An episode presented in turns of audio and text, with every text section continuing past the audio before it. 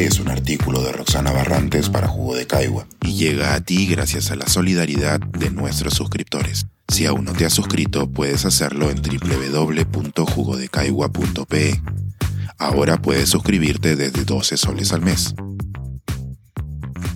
La validez de errar en el Estado, cuando el miedo paraliza a la innovación. En su libro Mission Economy, la economista Mariana Mazzucato hace varias propuestas para mejorar la manera de entregar servicios a las personas, todas ellas en el marco de una economía de mercado. Para Mazzucato, se trata de plantearse una misión que será imposible de lograr si solo la realizan por separado el sector público o el sector privado. Por ejemplo, universalizar el acceso y el uso de Internet. Uno necesita del otro para innovar, avanzar y compartir pérdidas y ganancias. No se trata de que cada uno se limite a su ámbito de competencia, sino que se colabore y avance de manera conjunta.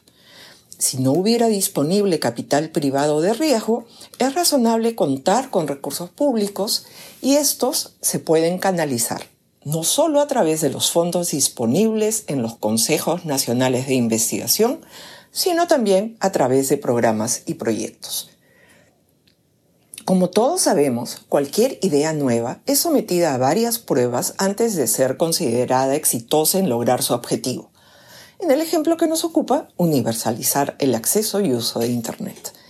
En el camino, por lo tanto, más allá de los diseños ambiciosos y perfectos, de profundos análisis costo-beneficio o de la gran participación de los beneficiarios en las consultas, algo siempre puede salir mal. Puede ocurrir un evento inesperado que afecte toda la programación. Solo pensemos en cuántos planes teníamos antes de la pandemia y cómo fueron modificados y cuántos costos asumimos, o algún supuesto crítico podría no materializarse a pesar de toda la evaluación de riesgos y la respectiva programación de su gestión. En resumen, todo el dinero público invertido podría irse al agua.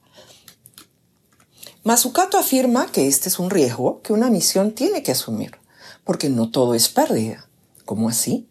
Pues porque cada error deja lecciones que serán útiles, si no en la misma misión, en alguna futura con distinto objetivo. En suma, se genera conocimiento, lo que constituye en sí un bien público. Cuando leí esta parte del libro, me pregunté qué pasaría en nuestro país si un programa que consume recursos públicos no alcanzara sus objetivos en el marco de un esfuerzo de innovación. Si alguno de nuestros lectores es o ha sido funcionario público, ya se debe haber respondido. Caería un proceso de investigación del órgano de control. No importa si el servidor siguió todos los procedimientos, si realizó todos los análisis o consultó con quien debía. El auditor del órgano de control siempre encontrará algo que a la luz de información disponible cuando se hace la evaluación y no cuando se diseñó la intervención, será de responsabilidad administrativa o penal del funcionario responsable. Este es el estilo. Después de la guerra todos somos generales, o después del resultado del partido los cambios se debieron hacer antes. Este tema, aparentemente inactual, tiene toda la relevancia que debería merecer. No solamente porque ocurre todos los días y ata de manos a innumerables funcionarios, sino por un caso que ha salido en los diarios recientemente. La aprobación por el Pleno del Congreso de la acusación constitucional contra varios funcionarios del gobierno de Vizcarra al inicio de la pandemia.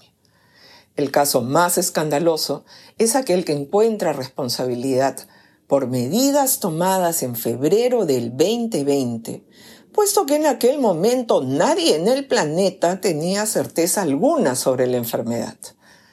Recién salían en los periódicos los casos en Italia y la O eme ese no había aún declarado pandemia alguna.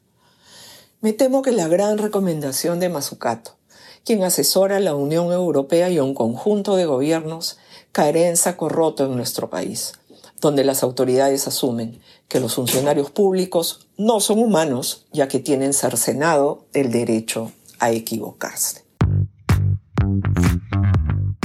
Pensar, escribir, editar, grabar, coordinar, publicar y promover este y todos nuestros artículos en este podcast cuesta, y nosotros los entregamos sin cobrar.